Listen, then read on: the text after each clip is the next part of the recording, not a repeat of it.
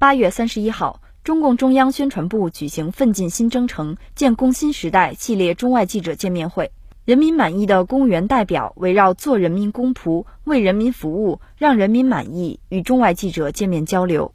西藏自治区错那县勒门巴民族乡党委副书记、人大主席格桑旦增在会上说：“巡边守边比较辛苦，但守住了我们一家人的承诺。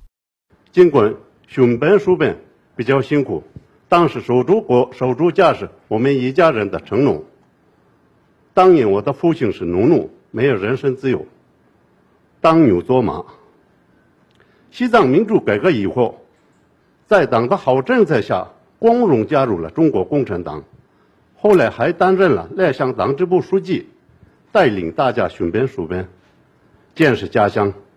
父亲总对我说：“现在的幸福生活都是党给的，我们一定要牢记党的恩情，一定要守护好祖国的每一寸土地。”他是我的榜样，从十三岁起开始，跟着父亲放牧巡边。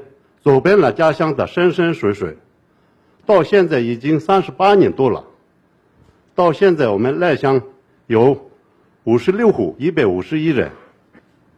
虽然人少，但是十八岁到六十五岁人多积极参与无功无故军民联合巡边戍边的工作。